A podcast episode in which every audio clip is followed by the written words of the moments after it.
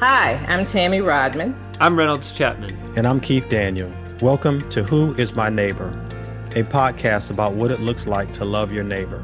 Every city has a story, and our wonderful city of Durham, North Carolina has woven our stories together. This podcast is an invitation to join us as we journey through Durham's history of pain and hope and discover what God is speaking to us in this moment. Come with us as we listen to the voices of the Samaritans.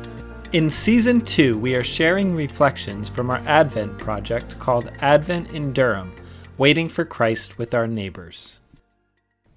Today is the 17th day of Advent. Las Posadas by Reverend Dr. Edgardo Colon Emeric. Luke 2 1 through 7. There was no place for them in the inn. Luke 2 7. Joseph and Mary's journey from Nazareth to Bethlehem inspires many Advent traditions. Among these is Las Posadas, the inns. I first encountered this 16th century Mexican celebration in the late 20th century Durham when I pastored a Hispanic congregation. Typically, we celebrated Las Posadas in, on evenings between December 1st and 24th. We gathered at parishioners' homes in two groups one outside, one inside. The outsiders, representing Joseph and Mary, sang, In the name of heaven, we ask for posada, shelter. The insiders, representing the innkeepers, sang their refusal, listing a variety of reasons the lateness of the hour, fear of the outsider's appearance, doubts about their story, and the like. Eventually, the insiders recognized the outsiders and welcomed them, singing Entren Santos Peregrinos, Enter Holy Pilgrims.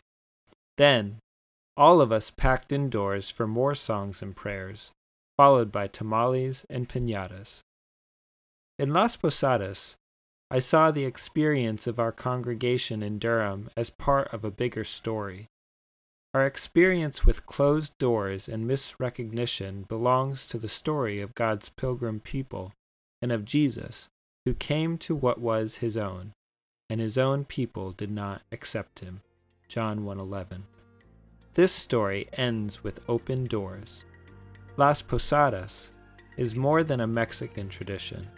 It is a sign of God's power to inspire acts of creative generosity that make life in Durham, even in 2020, not just bearable, but fiesta.